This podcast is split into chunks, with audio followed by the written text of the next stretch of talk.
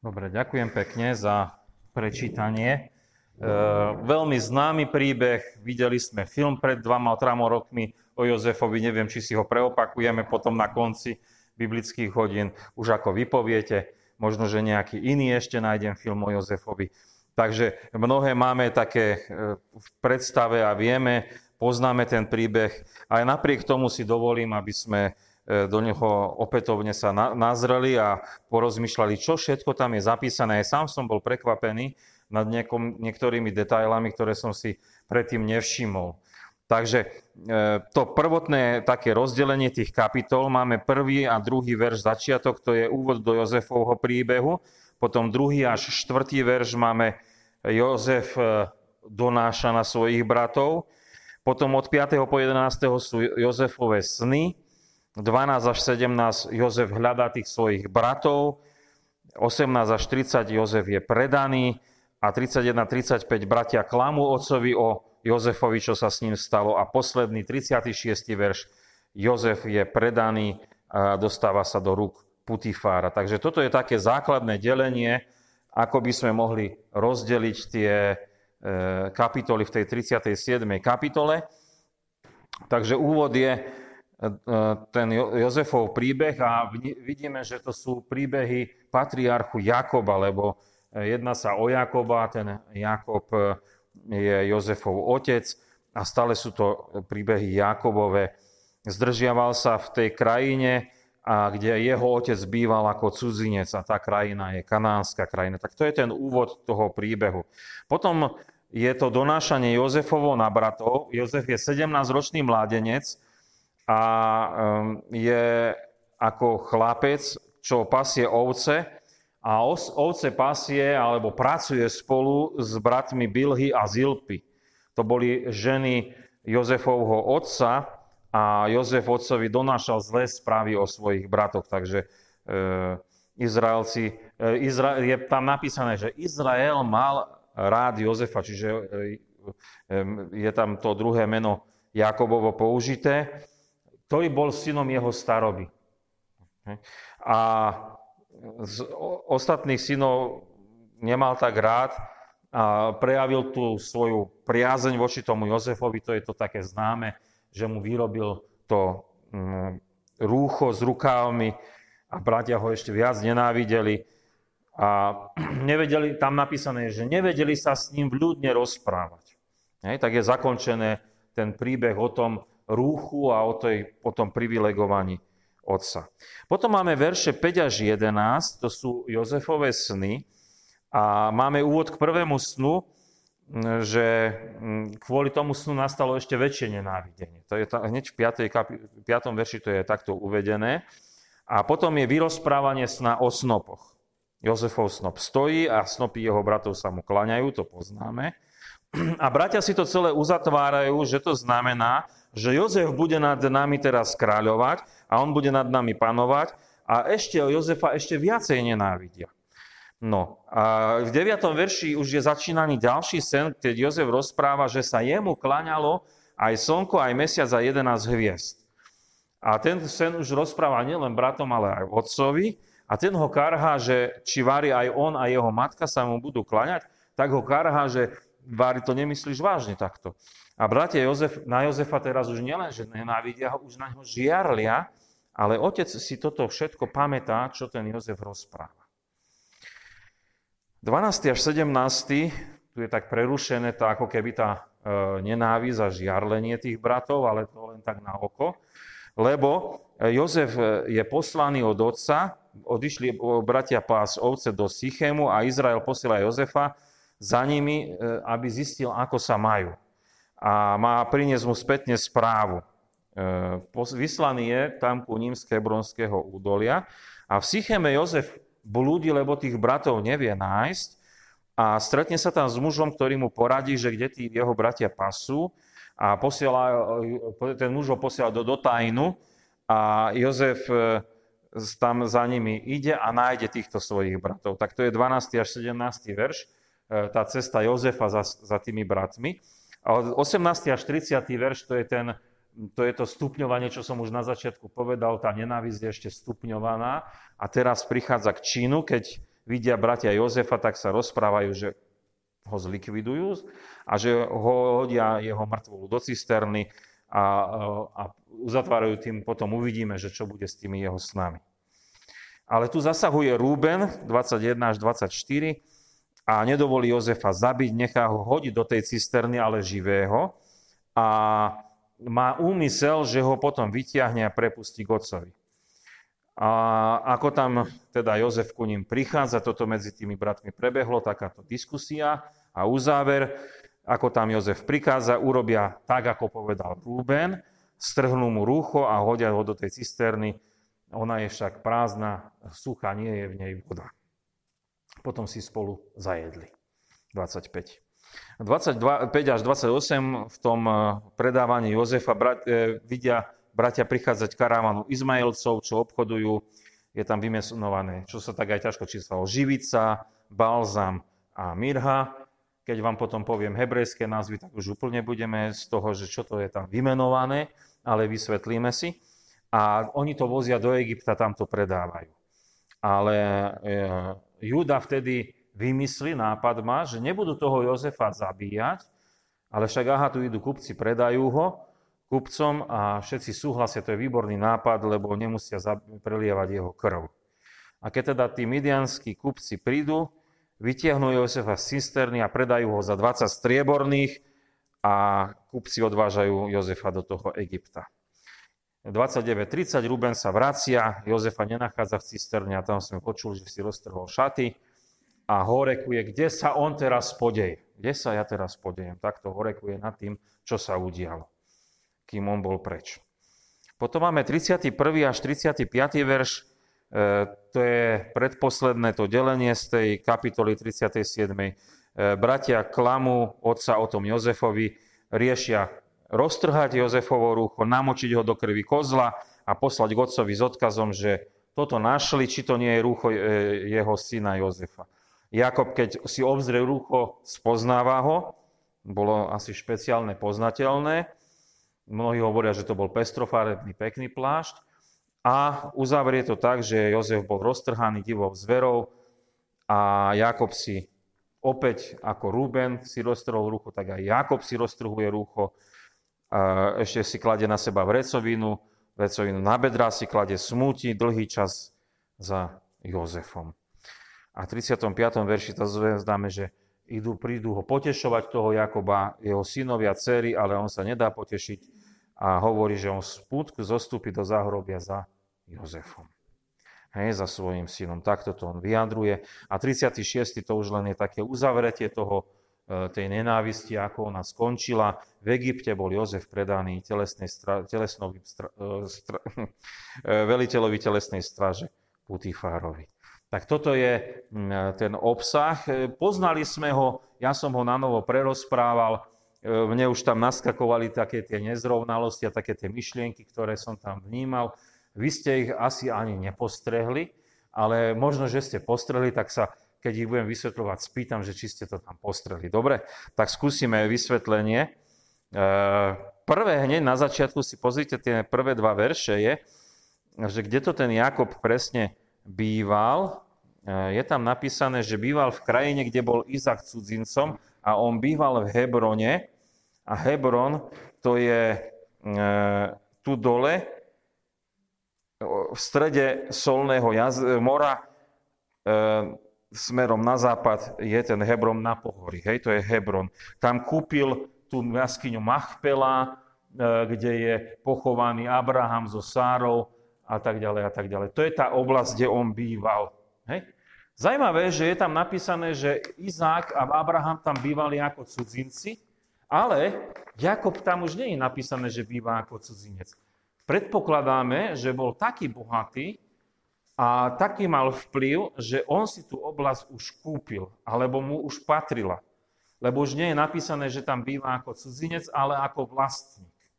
Hej? Čiže býva na svojom území. Krajine Kanaán. Tak toto je taká zmena, ktorú tam môžeme si všimnúť. Ďalej je tam uvedené ten dej Jozefov, ale to sú deje Jakoba. Ja som to už trošku naznačil, že Jakob je predsa praotec a po Jozefovi tá línia nepokračuje. Všakže, ak dobre vieme, pokračuje po Júdovi kráľovská línia. Hej? Z ktorej je aj narodil sa potom neskôr Pán Ježiš Kristus. Ale napriek tomu sú to Jakobove deje a teraz do popredia vychádza ten Jozefov príbeh, lebo Jozefa si Pán Boh použil, my to vieme už teraz dopredu povedať, na záchranu toho celého národa. Ale sú to Jakobove deje, ja som to už vysvetľoval. Veľmi ma zarazilo, viete, čo v tom ďalšom verši, že Jozef je napísané, že bol 17-ročný mladenec, alebo chlapec tam je napísané. Tak ja neviem, Jakub, ty koľko máš? No 17, tak toto je chlapec, hej? To nie je to tak však, že... A v tom období už 17-ročný, to už bol v podstate muž, hej, ktorý sa už starať musel o to, čo sa deje okolo neho.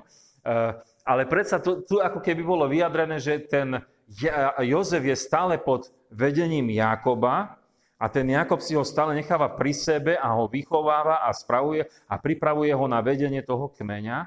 A preto je stále vedený ako mladenec, lebo ešte potrebuje veľa nadobudnúť skúsenosti, aby sa mohol postaviť za vedúceho celej tej rodiny. A postupne ho ten otec privileguje. Takže to je také zvláštne tam napomenujte. Tak som to aj ja nad tým rozmýšľal, čo to asi môže byť, že prečo chlapec, však 17-ročný ani v dnešnej dobe už nie je chlapec. Hej. No a dobre, možno, že tak, keď to porovnáme, áno. Hej, je to také zvláštne. Dobre, napísané je tam, že sa živil pastierím, bol pastier, to bolo zamestnanie, spásol ovce so svojimi bratmi Bilhy a Zilpy. A je asi viac menej ten Jozef bol častejšie doma ako na tej paši, takže sa učil aj tomu pastierskému remeslu. To je také tam premiešané s tým, že nie celkom bol pri tých pastieroch, chodil ich kontrolovať ako keby. Donášal na nich, bol medzi nimi. To kamarátenie sa len s bratmi Zilpy a Bilhy. To je zaujímavé. Nie sú tam menovaní jeho bratia od Leí. Stále tam vnímame to súperenie medzi týmito dvomi ženami. Medzi Ráchel a Leou. A v Jozefovi to nejako zostalo. Neviem, či ešte Ráchel kým žila a on bol celkom maličký, tak sa mu to dostávalo, alebo otec to ešte neustále podporoval, lebo miloval viacej Ráchela a potom jej deti, ako ostatných synov a hlavne aj Lejiných synov, tak to donášanie mohlo sa týkať, že donášal len na Lejiných bratov. No, po Leji, teda na bratov po Leji. Hej? A už z toho bolo obrovské napätie v tejto rodine. Hej, že čo sa tam dialo. Takže aj takéto veci môžeme tam vnímať. Takže prejdem trochu ďalej a tam už som to naznačil pri opakovaní toho textu, že zrazu je menovaný Izrael, že on má radšej Jozefa, nie že Jakob má radšej Jozefa, alebo Izrael. Mňa vždy to zarazí, že keď je meno iné použité. Napríklad Saul, Pavol, a teraz máme Jakob, Izrael, že či to má alebo nemá taký význam. A vnímam to, keď je použité meno Izrael pri Jakobovi, že asi sa odovrávajú historické skutočnosti, ktoré sa týkajú už nielen nejakého kmeňa, ale neskôršie národa celého. A tu už vidíme, že ten Jozef je Pán Boh ho má, pripravuje si ho na to, aby bol použitý na záchranu celého národa.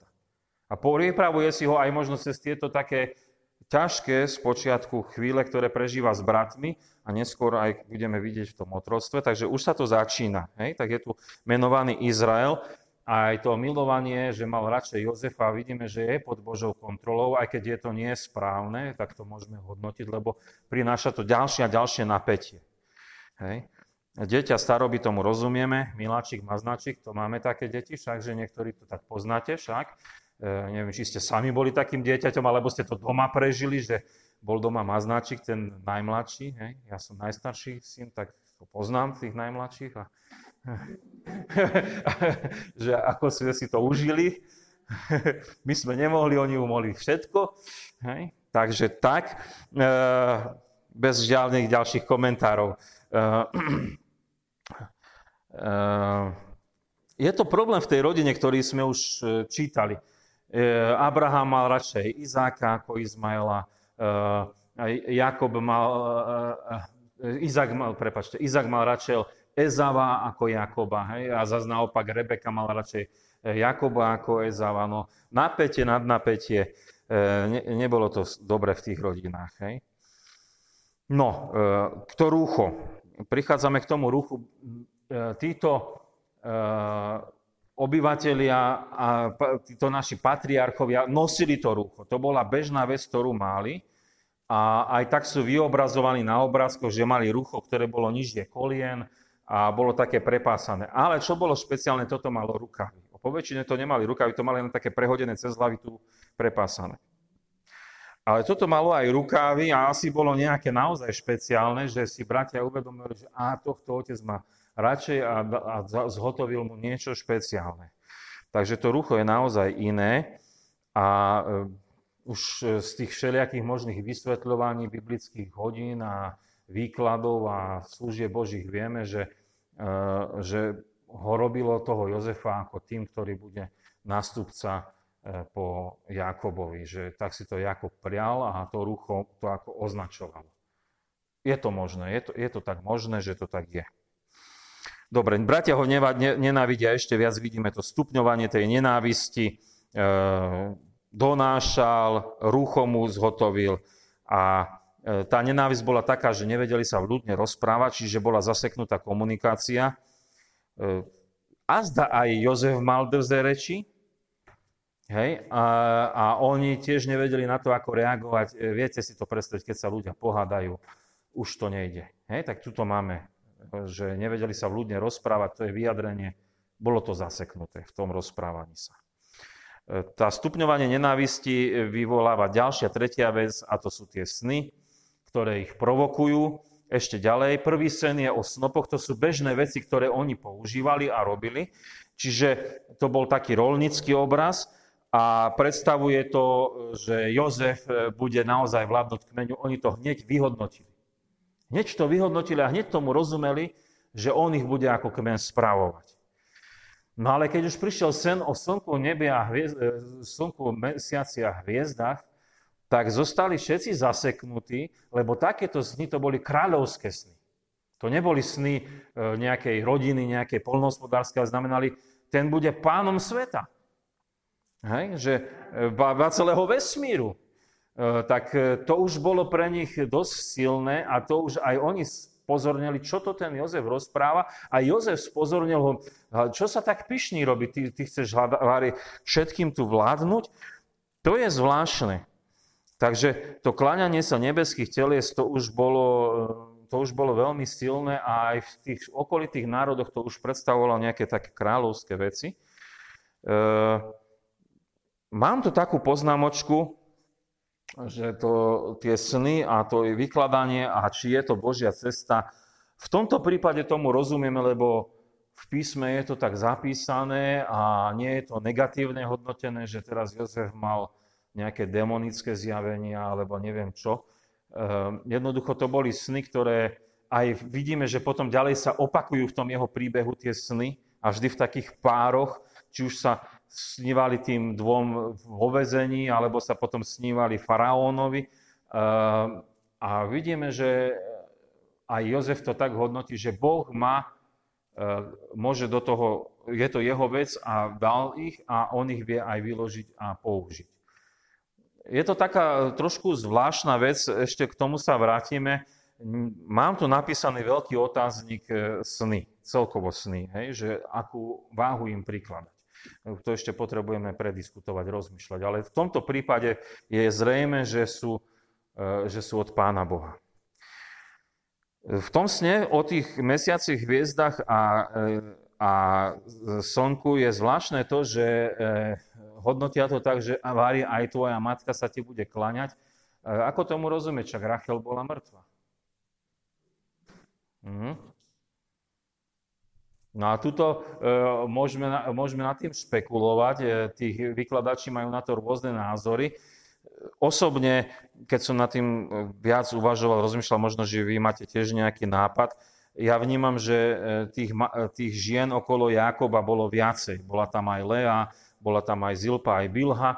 Predpokladáme, že v tom období ešte všetky tieto tri ženy žili.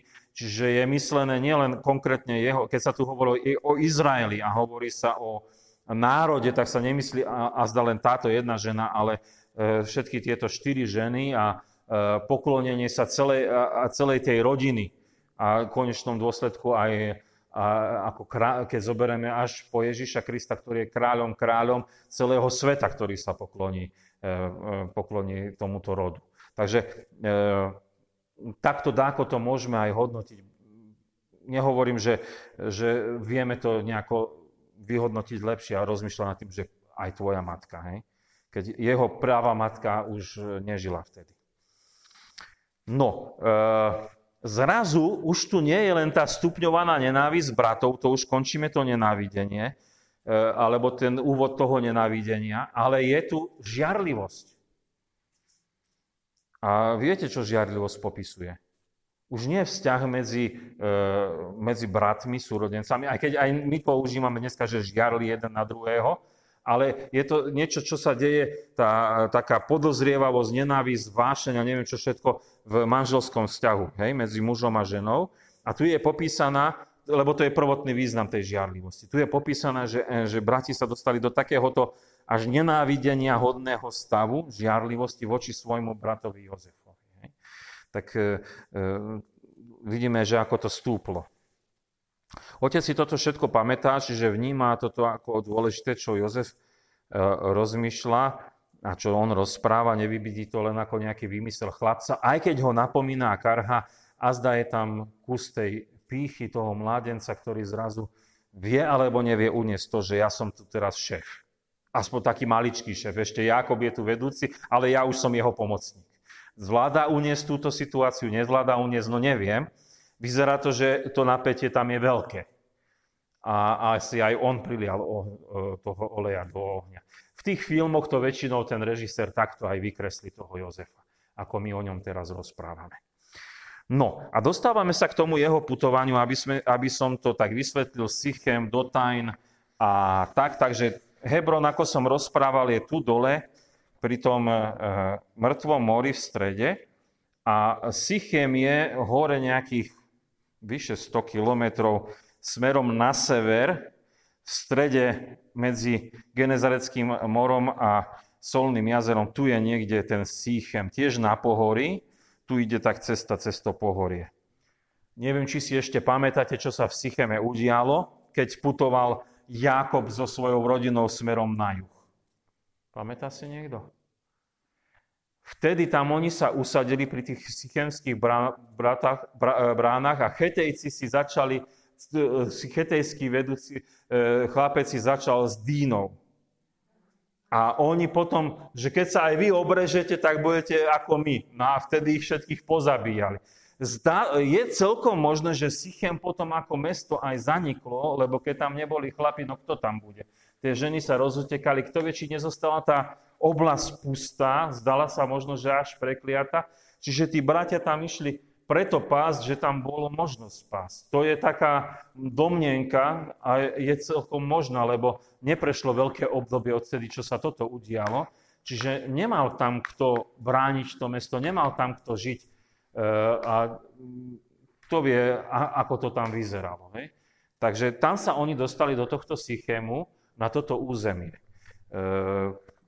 ktoré možno trošku poznali, boli tam predtým určitý čas. Tak, no, ale keďže asi predpokladali, že Jozef ich príde skontrolovať, to je zase predpoklad, nechcem také domnenky tu rozprávať, tak, ale podľa písma vieme, že oni zo Sichemu odišli do Dotajnu, to je tu trošku vyššie, nie je to už ďaleko, len to museli tak obísť, lebo takú záhračku urobiť, lebo cesta tam priamo nejde. Cez vrch nejakých 30-40 kilometrov prešli do Dotajnu a tam sa utiahli. Tým, že tam bola nejaká prázdna cisterna, pri ktorej boli, azda tiež tam bolo nejaké územie, ktoré bolo, nebolo obývané, pusté. Zdá sa, že bolo, ale predtým bolo obývané. Tiež tam našli nejaké miesto, kde môžu pásť a nikto ich nevyháňa. Hej? Lebo tam si tie pastviny, oni strážili tie kmene, nemohli ste hoci kde pásť a hoci kde ísť pásť. Takže pritom dotajne asi tiež poznali nejaké miesto, kde sa oni mohli utiahnuť a pásť. Takže to je z toho zemepisu biblického, že kde asi boli. A tá nenávisť tých bratov, už ako som už spomínal, sa stupňovala, čiže už sme videli, že donášal, hnevali sa, šaty mal, hnevali sa, snívalo sa mu, hnevali sa. No a tak už to bolo za veľa, ideme ho zabiť. Ideme ho zabiť. Až žiarlivosť, čiže v srdci, čo sa udialo, tá nenávisť, v komunikácii nevedeli si to vyrozprávať a prichádza až ku skutkom. Úplne prirodzene to, čo vidíme okolo nás, neustále, čo sa deje medzi ľuďmi. Tak toto je. Boja sa naplnenia Jozefových snov, že čo bude z tých jeho snov, lebo vidia, že to sa dačo deje a teraz, keď ho zabijeme, tak čo, už nebude nič. Hej? Tak sú takí seba istí, že na to. Ale tu vstupuje do toho Ruben. Toto je zvláštne. Lebo Ruben ten by mal mať najeminentnejší záujem na tom zničiť Jozefa. Lebo však prebral jeho vodcovskú úlohu. Však on je prvorodený. On má prebrať prvorodenstvo. Vieme o tom, že Ruben bol zavrhnutý Jakobom preto, lebo s vedľajšou ženou jeho spal. Hej, lebo si chcel takto vydobiť to prvé poslanie, že ja budem to prvý v rodine, že zobral otrokyňu Jakobovu a že povedal, tak teraz, keď ja sa s ňou vyspím, tak už všetci povedia, áno, ty budeš po Jakobovi veliteľ. Hej. Chcel to s vlastnou ľudskou silou potlačiť, ale to nejde. Jakob ho vyhodil a povedal, nebudeš. Hej, mohol to tak rozhodnúť ako otec rodiny. Ale tu vidíme Rubena, že on tú vedúcu úlohu kmeňa neustále berie vážne. A prevážila v ňom tá zodpovednosť, že ja som tu teraz zatiaľ veliteľ toho rodu, darmo má Jozef to najkrajšie rúcho a darmo ho Jozef presahol, ale v tomto momente sa zachoval ako ten, ktorý nedovolí Jozefa zabiť, lebo ho má chrániť. A videli sme to jeho rozmýšľanie, že aby som ho vrátil naspäť otcovi, čiže ho chráni. Hej? Od toho, od ktorého by sme to najmenej čakali, však, že ho chráni. No, k tej cisterne teraz prídem, už bola tá menovaná na viacerý spôsob cisterna. To si predstavte ako hruškovitý džbán, ale v zemi vyrobený, veľký. Hej? A do toho, keď bola nepriepustná hornina, oni ho vysekali a do toho chytali dažďovú vodu.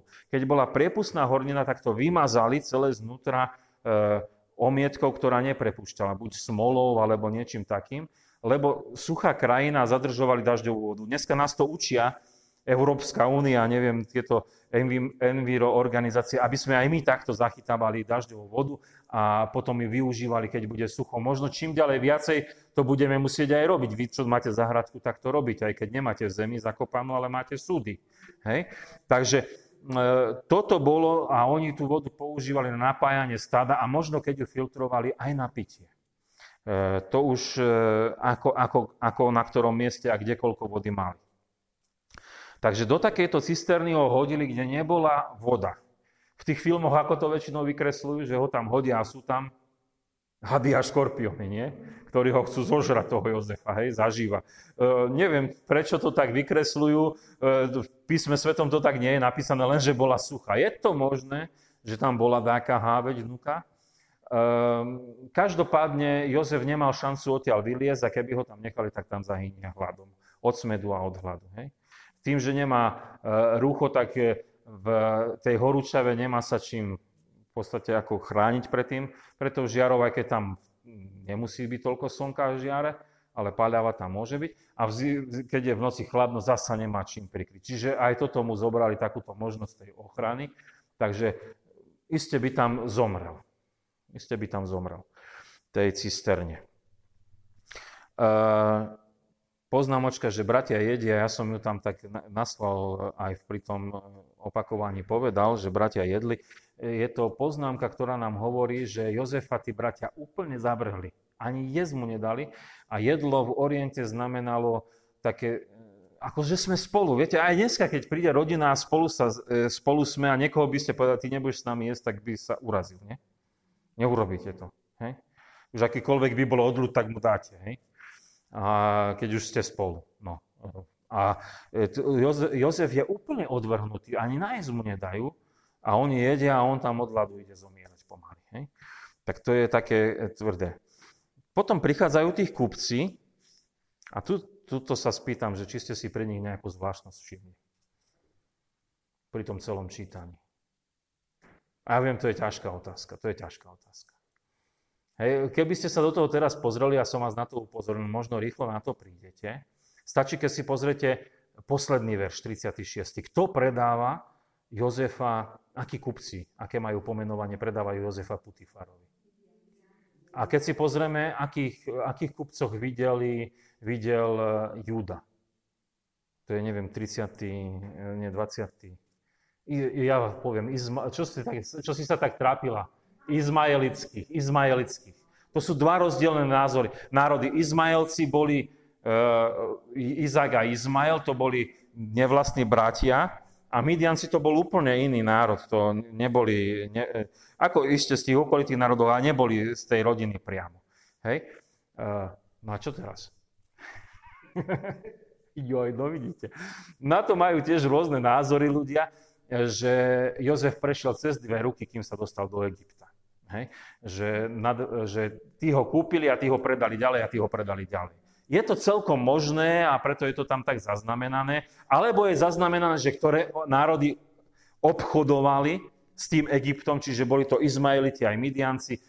Aj celkom možné, že aj preto sa nám to dostalo, aby sme si uvedomili, ktoré národy obchodovali. A máme to tu zaznamenané. Nevieme to teraz rozriešiť.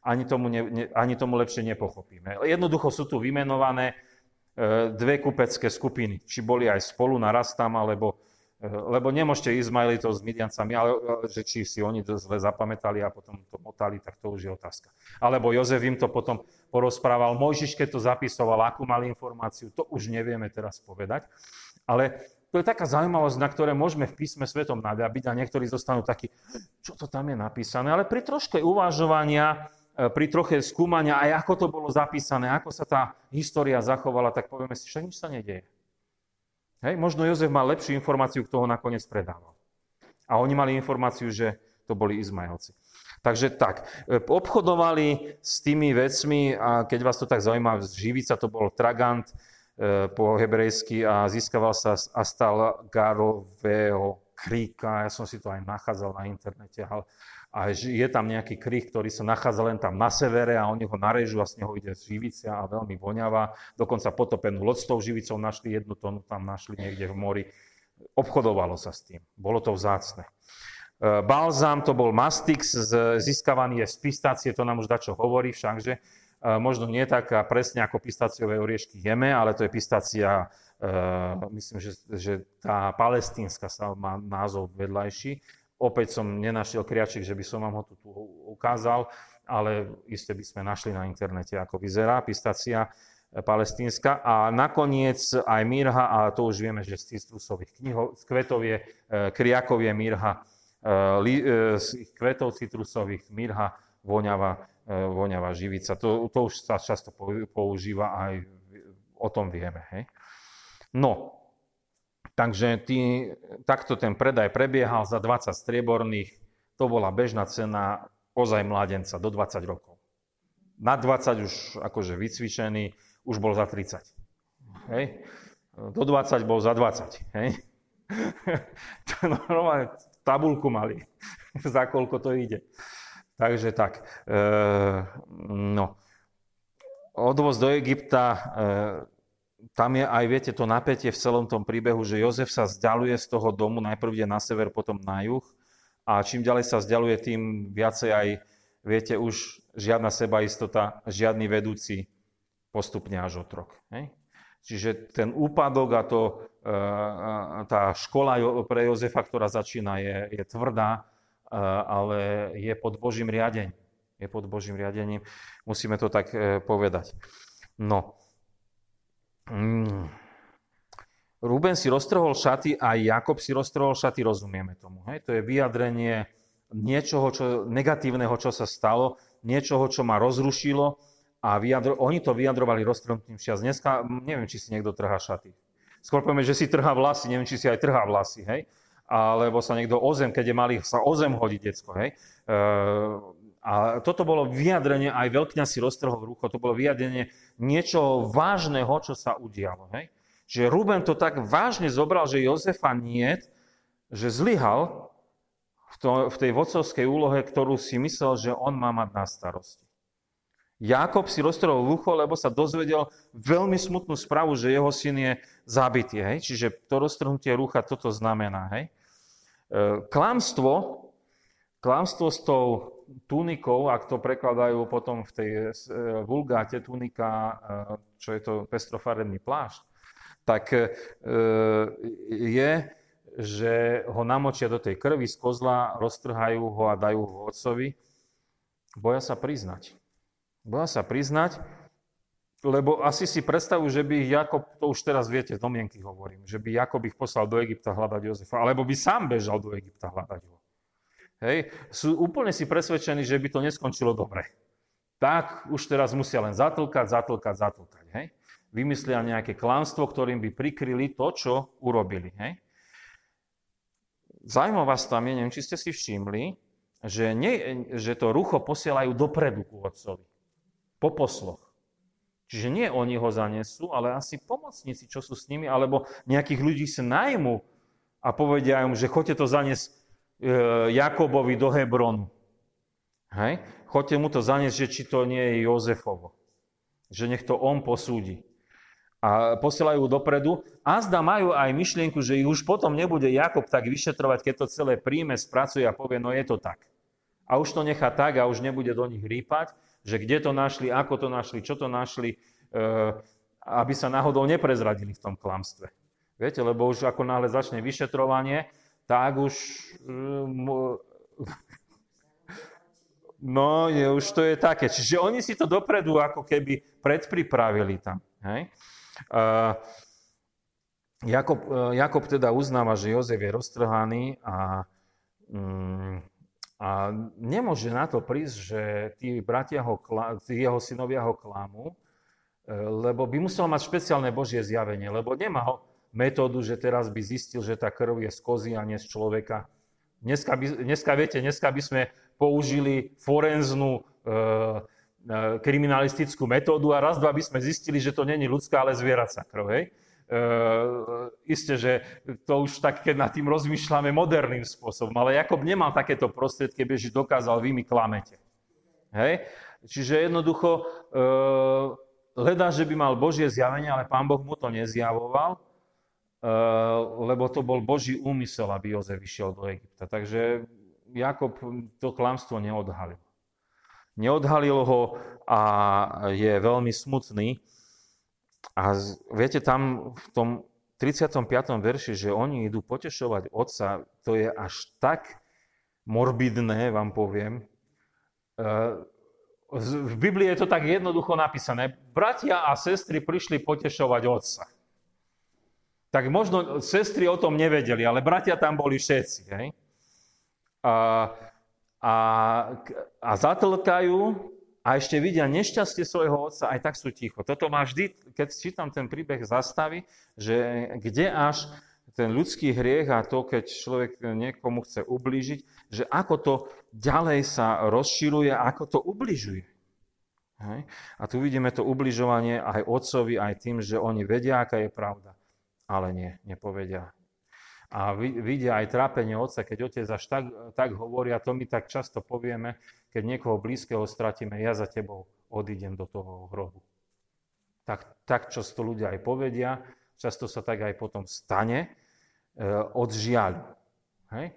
Je tam použité slovo šeol v hebrejčine, my tomu rozumieme záhrobie, aj tak je preložené, ale Židia nemali záhrobie v takom ponímaní ako antická kultúra alebo kultúra starovekých národov, že nejaké prebývanie ľudí v záhrobi. Viete, že vás previedol Cháron na druhú stranu a tam ste potom žili medzi životom a smrťou a neviem, ako všelijako. Nepoznám tieto mýtusy všelijaké. Židia takto to nemali. Skôr, keď povedali oni slovo šeol, tak mysleli tým jamu, hrob, akože pochovanie. Hej? Takto to oni vnímali. Až potom neskôr sa, viete, začali miešať tie okultné všelijaké a také tie nápady tých okolitých národov, že ich začali sa miesiť. A mnohé sa priniesili aj do kresťanstva a máme také všelijaké blúdne názory aj v televízore, potom napozeráme a potom neviem, čo všetko si myslíme. Aj v úvodzovkách to teraz poviem, už trošku rozšírim, aj s obrazom očistca nejakých takýchto ďalších vecí. Bez ďalšieho komentára. Dobre, takže uzavretie toho celého príbehu o Jozefovi, tie dve časti, nenávisť bratov a stupňovanie tej nenávisti, ktorá sa stane až činom, ktorý je tam vykonaný. Taká je štruktúra tých príbehov Jozefových, vždy taká zdvojená. No a čo z toho pre nás? Pár myšlienok ešte na záver. To vyučovanie Jozefa, že je v škole, aj keď je ešte 17-ročný, však aj Jakub je ešte v škole, aj dneska to už vyučovanie trvá dlhšiu dobu, hej, kým sa človek stane nejakým akože zrelým. Netreba s tým pohrdať a patrí to k životu. A isté, že nech všetky veci sú na slávu Božiu, aby sme neboli aj pyšní, keď niečo ide nám, alebo nejde, aj keď možno vidíme, že kde sa uplatníme, ale vyučovanie k tomu životu patrí a tu si to môžeme tiež uvedomiť na tom Jozefovi, to vyučovanie. Otec dáva Jozefovi prednosť, je to na tých patriarchoch viditeľné, my sme to už častokrát komentovali, nebudem k tomu pridávať, vidíme, že nie je to v poriadku. Je to ťažké.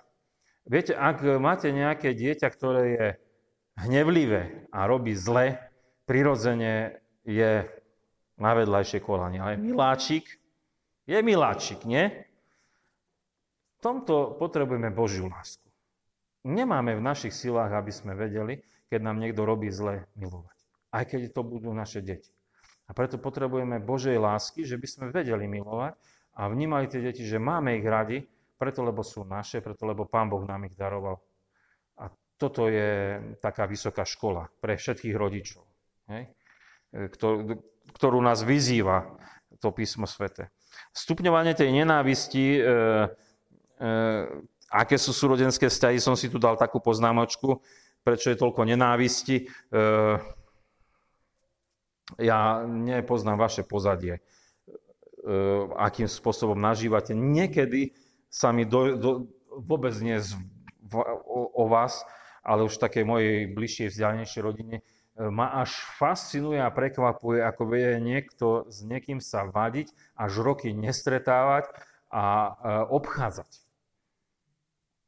A niekedy až vnúčatá a právnučatá organizujú stretnutie, lebo im to vadí a povedia, však toto nie je možné. A tí ľudia sa na staré kolena pomeria, taký mám zážitok. A hovorím si, no ako, čo sa to musí stať tej komunikácii, keď takto sa ľudia odsúdia? A písmo sväté nás učí aj v tomto príbehu, že opäť tu len Božia nezištná láska môže pomôcť, aby sa toto vedelo urovnať medzi tých súrodenských vzťahov. Nepoznám teraz vás, neviem, v akých pozadiach žijete, je to výzva. Ale opäť po ľudsky to častokrát nejde, lebo chcete sa zmieriať, ten vám ešte ruku nastrčenú opluje, tak to je ešte horšie. No neviem, nechcem vôbec hovoriť návod ako na to, len viem jednu vec, čo si tak uvedomujem pri tomto tú Božiu lásku, že ona to prekoná a dá nám milovať, aj keď možno nedostaneme naspäť dobrú spätnú väzbu. O tých snoch. To je celá jedna veľká oblasť, ja som ju už naznačoval viac razy, lebo sme tie sny už mali v tej prvej knihe Mojžišovej na viacerých miestach. Mám tu tak poznačené, že Pán Boh si používa sny a dá to jasne najavo, že to je jeho vec a vieme, že je to tak. Aj z písma svätého. Neviem, ako to teraz v zmysle novej zmluvy, tam toho moc nemáme ponapísované, ale máme napísané, že budú mať videnia a snenia Joelovo proroctvo a pri Duchu Svätom, ktorý zostupí na ľudí, je to napísané, že to tak bude. Ale ja som presvedčený, že to bude úplne zrejme, že to bude v súlade s písmom svätým, v súlade s životom Ježiša Krista, s jeho učením a v súlade s tom, ako vedie Duch Svätý a potvrdené spoločenstvom kresťanov, veriacich cirkvov. Hej? Ale používanie akýchkoľvek snárov alebo rozprávanie o tom, že sa mi o Havranovi snívalo a bude to znamená toto alebo toto. Viete čo, nehnevajte sa, toto je okultizmus, to je biela, čierna magia. na tom sa my podieľať nemôžeme. Rozumiete ma? Hej? Tak v tomto potrebujeme byť opatrní. Nehovorím, že nemôže si Pán Boh použiť sny, a na druhej strane nemáme byť poviazaní nejakým výkladom. Horoskop nepoužijeme, to je zase iná vec, ale snáre, toto nie. No. No tak čo? No vidíte, a toto sú presne tie povery, ktoré ja viete čo, toto sú veci, ktoré ja neberem. A, no dobre, no nech, zapisujte si to štatisticky, berte si to, poviem, čo diabol nevie, aké bude počasie a nenabada nás takých. Na sny ja poviem, aj sa rozprávam s manželkou, mne sa málo sníva, vďaka Pánu Bohu som slobodný človek, nejem veľa večer, potom sa mi nič nesníva, mám pokoj svatý, hej, a tým, ktorý sa sníva, potom mi to rozprávajú, vždy to hodnotíme, že sníva sa ti, že možno niečo, čo si prežil, nejak sa ti to pomotá v tej hlave a sa ti to nejako poukladá a potom niečo z toho vyjde, ale je to väčšinou somarina. A nič z toho a netreba k tomu prikladať ani vpravo, ani vľavo, hej. Ale preto tak aj napomínam kresťanov, že by sme tomu neprikladali váhu. Hej? Ale som presvedčený o tom, že môže byť buď snívanie, alebo videnie, ktoré dá Duch Svätý a má zmysel a niekde nás chce viesť, ale to musíme všetci zhodnotiť. Lebo nebudeme riešiť tu, či prší, či neprší kvôli tomu. To je nič. Ale viete, že keď by niečo malo, čo má viesť náš cirkevný zbor a malo by to byť zo sna alebo z videnia, tak to musíme zhodnotiť. To nemôžeme povedať, že to tak bude. Viete, už to sú také iné veci. No dobre. Toto je... No prosím. Nemôžete však. Ja vám poviem somarinu. Mne sa snívalo, že sa kačka podlopila a ma naháňala. Viete. A hovorím manželke, že vieš čo, včera som bol plávať a som plával, vedľa mňa bola tá kačka, sa potopila a som myslel, že ma ďubne. A som sa bál, vieš, keď som plávala. A ona sa potom vynorila, zase ponorila. A hovorím, presne som myslel, to je aká somarina. A takto by sme mohli, viete, hociakú somarinu riešiť, ale to nemá žiaden zmysel. Hej, to nemá žiaden zmysel. No dobre, tak o tých slov. Poznáme ďalej ten deň, to sa stalo. Tak keď toto o tých snoch, tak neviem, či to môžeme nazvať prorocké sny. Jednoducho, Jozef to hodnotí tak a hovorí o tých snoch. Sú sny, aj faraónovi sa snívalo, aj tým, a to bolo, viete, 2 sny za nejakých 30 rokov, 40 jeho života, ktoré on riešil. A popri tom riešil kopec iných vecí, ktoré boli mimo snov. A toto boli situácie, kedy aj on hovorí, mne nepatrí to povedať, že či to má, alebo nemá hlavu a petu. Ale Bohu patrí výklad. Čiže on sa modlil a Boh mu zjavil, že toto má nejaký zmysel, aby si o tom niečo riešil. A mal od Pána Boha zjavené, že toto má riešiť. Ale tam on sám to takto vyznáva, že ja som tu nie teraz nejaký vykladač snov. To je Božia parketa, nie moja. Hej. Takže je to možné, ja to nezavrhujem, ale naozaj je to Božej parkete a nie... No, jak vám hovorím, také hlúposti, no nebudeme ich riešiť. Hej. OK. Takže otec si pamätá to, čo Jozef rieši a čo rozpráva, aj v súvislosti s tými snami, a je tam menovaný aj Izrael a týka sa to národa a nejak takto to uzatvára. A viete, niekedy tie naše deti nás prekvapia, čo oni riešia, ako oni reagujú a my to môžeme s odstupom veku hodnotiť a môžeme im poradiť. Už som trošku rozšíril tú myšlienku, že otec si to pamätal. Hej? My sme rodičia, starí rodičia a môžeme hodnotiť a poradiť tým deťom, kade ako sa orientovať. Viete, to je tiež určitá úloha tých rodičov, mať pamäť. Hej? Trošku to tak zjednoduším, hej, že vidíte to vaše dieťa, že je manuálne zručné, technicky, možno mu, že nejde mu tak dobre matika, fyzika, no tak nebudete ho tlačiť na gimpel, hej, aj keď možno, že všetci chodia na gimpel. Ale čo byť tak dobrý automechanik, alebo dobrý kúrenár, hej, alebo elektrotechnik. Zjednodušil som to, viete, to nazeranie. A takto môžeme hodnotiť mnohé a mnohé situácie, tie životné. To je taká veľmi vzácna poznámka v tom písme. Jozef stretáva toho človeka, ktorý ho smeruje k bratom a tam sa ten len problémy stupňujú. Viete, a ten životný príbeh Jozefa, ktorý sa tak stupňuje a ide od tej otcovej ochrany a jeho výchovy až k tomu, že Jozef teraz je prepaľovaný postupne.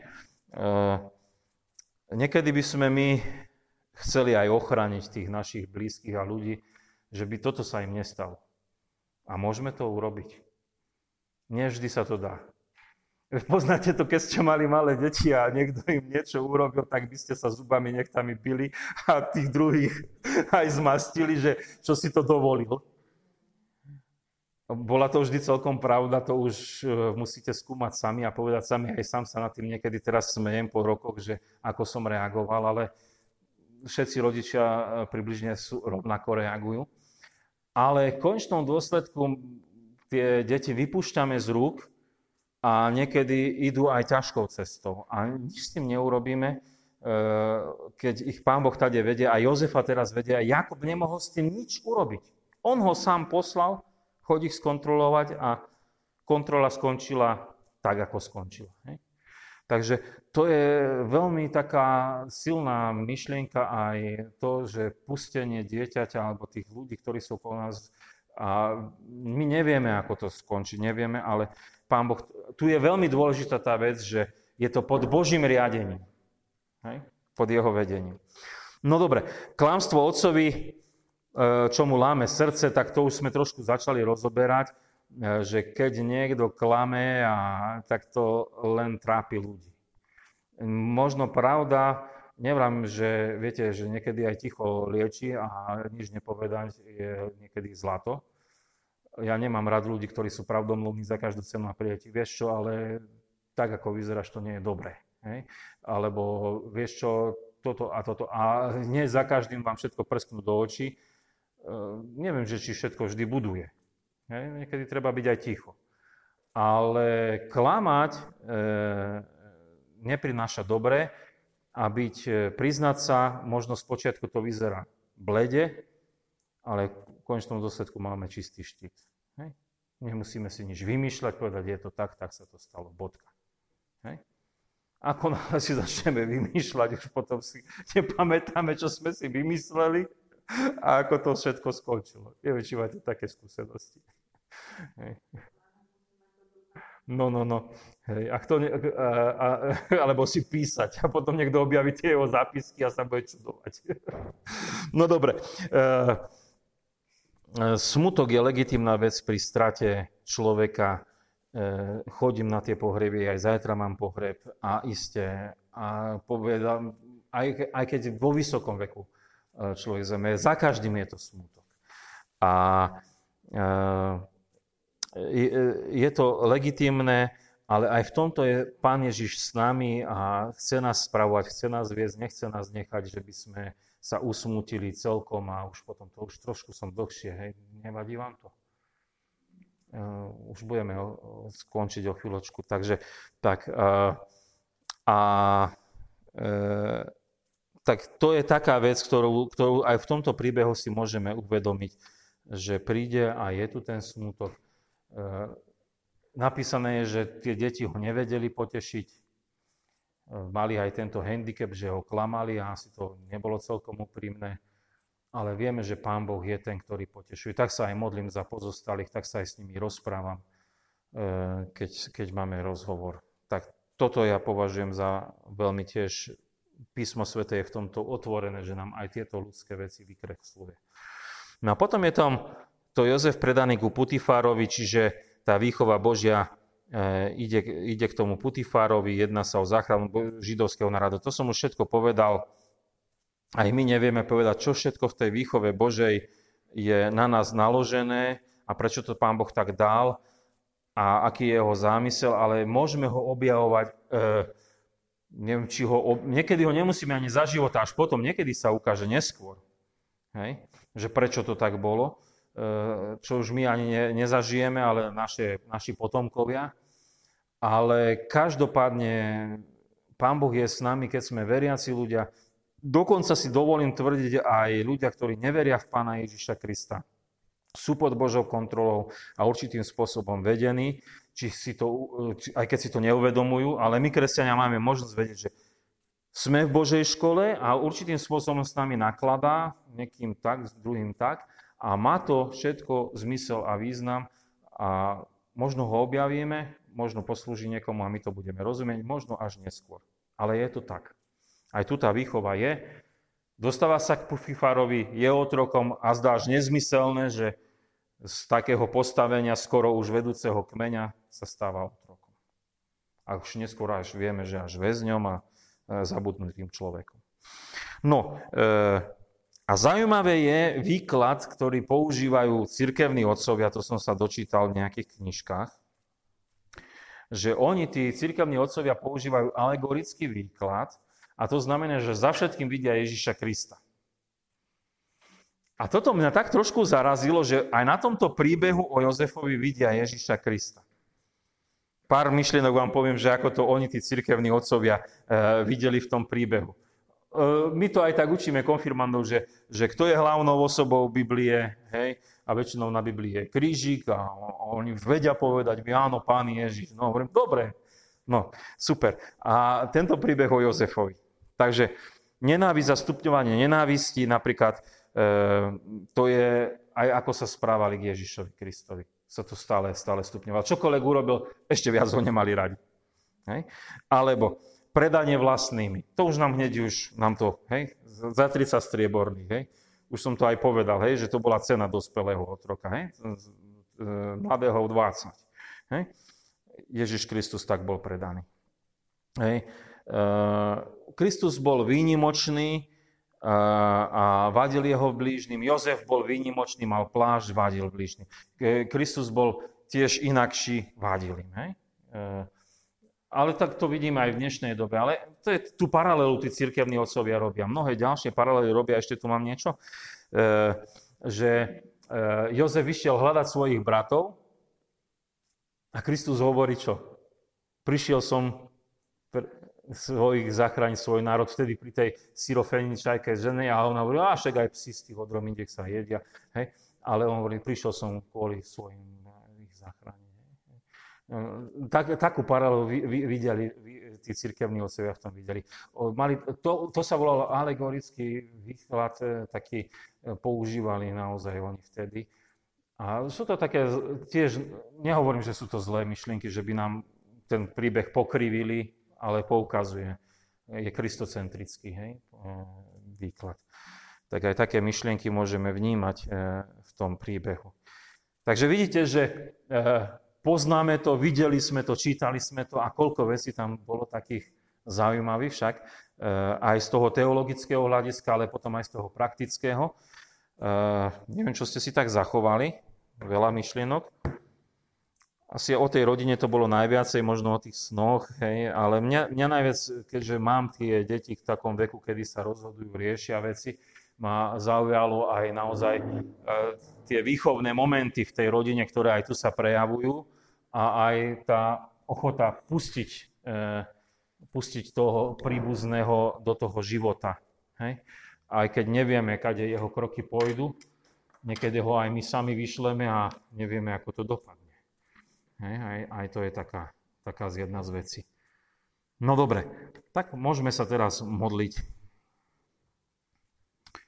Pane Ježiši Kriste, veľmi pekne Ti ďakujeme, že môžeme otvárať takto písmo sväté, a ďakujeme Ti, náš drahý Bože, že nám ho Ty Duchom Svätým vysvetľuješ, lebo litera, keby sme ju len poznávali ako zákon a predpis, by nás ubíjala, ale Duchom Svätým nás vedie k kresťanskému, pobožnému, správnemu životu pod Tvojou mocou. A tak aj dnes sme si uvedomovali mnohé Tvoje povzbudenie k tej kresťanskej láske, ktorú tak potrebujeme do spolužitia aj v tých našich rodinách, aj v vzťahoch k deťom, aj v vzťahoch k súrodencom, aj vo vzťahu naozaj mnohým ďalším blížnym, ktorí žijú okolo nás. A ďakujeme Ti, že nás povzbudzuje, že napriek tomu, že druhí nemusia opätovať našu lásku, tak Ty nám dávaš Božej lásky a už vlastne nie je ani naša, aby sme si za ňu niečo vyžadovali, ale len ju rozdávali. Ďakujeme ti, že je to taký nový spôsob, ktorým nás chceš učiť. A veľmi sme ti vďační aj za poučenie z toho Božieho slova, ktoré sme dnes mohli počuť o tom, že ako sa správať k deťom, ako ich vychovávať, ako ich viesť. A aj v tomto nám daruje mnohej múdrosti pri tých našich deťoch, vnúčatách, právnúčatách, aby sme rozumeli a chápali tvoje Božie kroky a ďakujeme ti aj za múdrosť, ktorú dávaš starším, životnú múdrosť a daj nám byť takými, možno ako Jakob, ktorý si pamätal veci, hodnotil ich a možno vedel usmerniť v tej rodine, tak aj my, aby sme boli takými, ktorí majú poučenia, slovo v pravý čas, v láske, v pokore, v trpezlivosti. Veľmi sme ti vďační, že budeš takto správovať nielen naše rodiny, ale aj spoločenstvo nášho cirkevného zboru. A veľmi sme ti vďační aj za to všetko, Pane Ježiši, čo pre nás konáš, čo sme si mohli aj teraz záverom tak uvedomiť, ako si bol ochotný prísť aj do tej mnohej nenávisti na túto zem a prišiel si v Božej láske, aby si zachránil nás, hriešných ľudí, pre večný život. Veľmi sme ti vďační, že si dokonal to Božie dielo do konca a že aj my môžeme tebe dôverovať a žiť v nádeji večného života.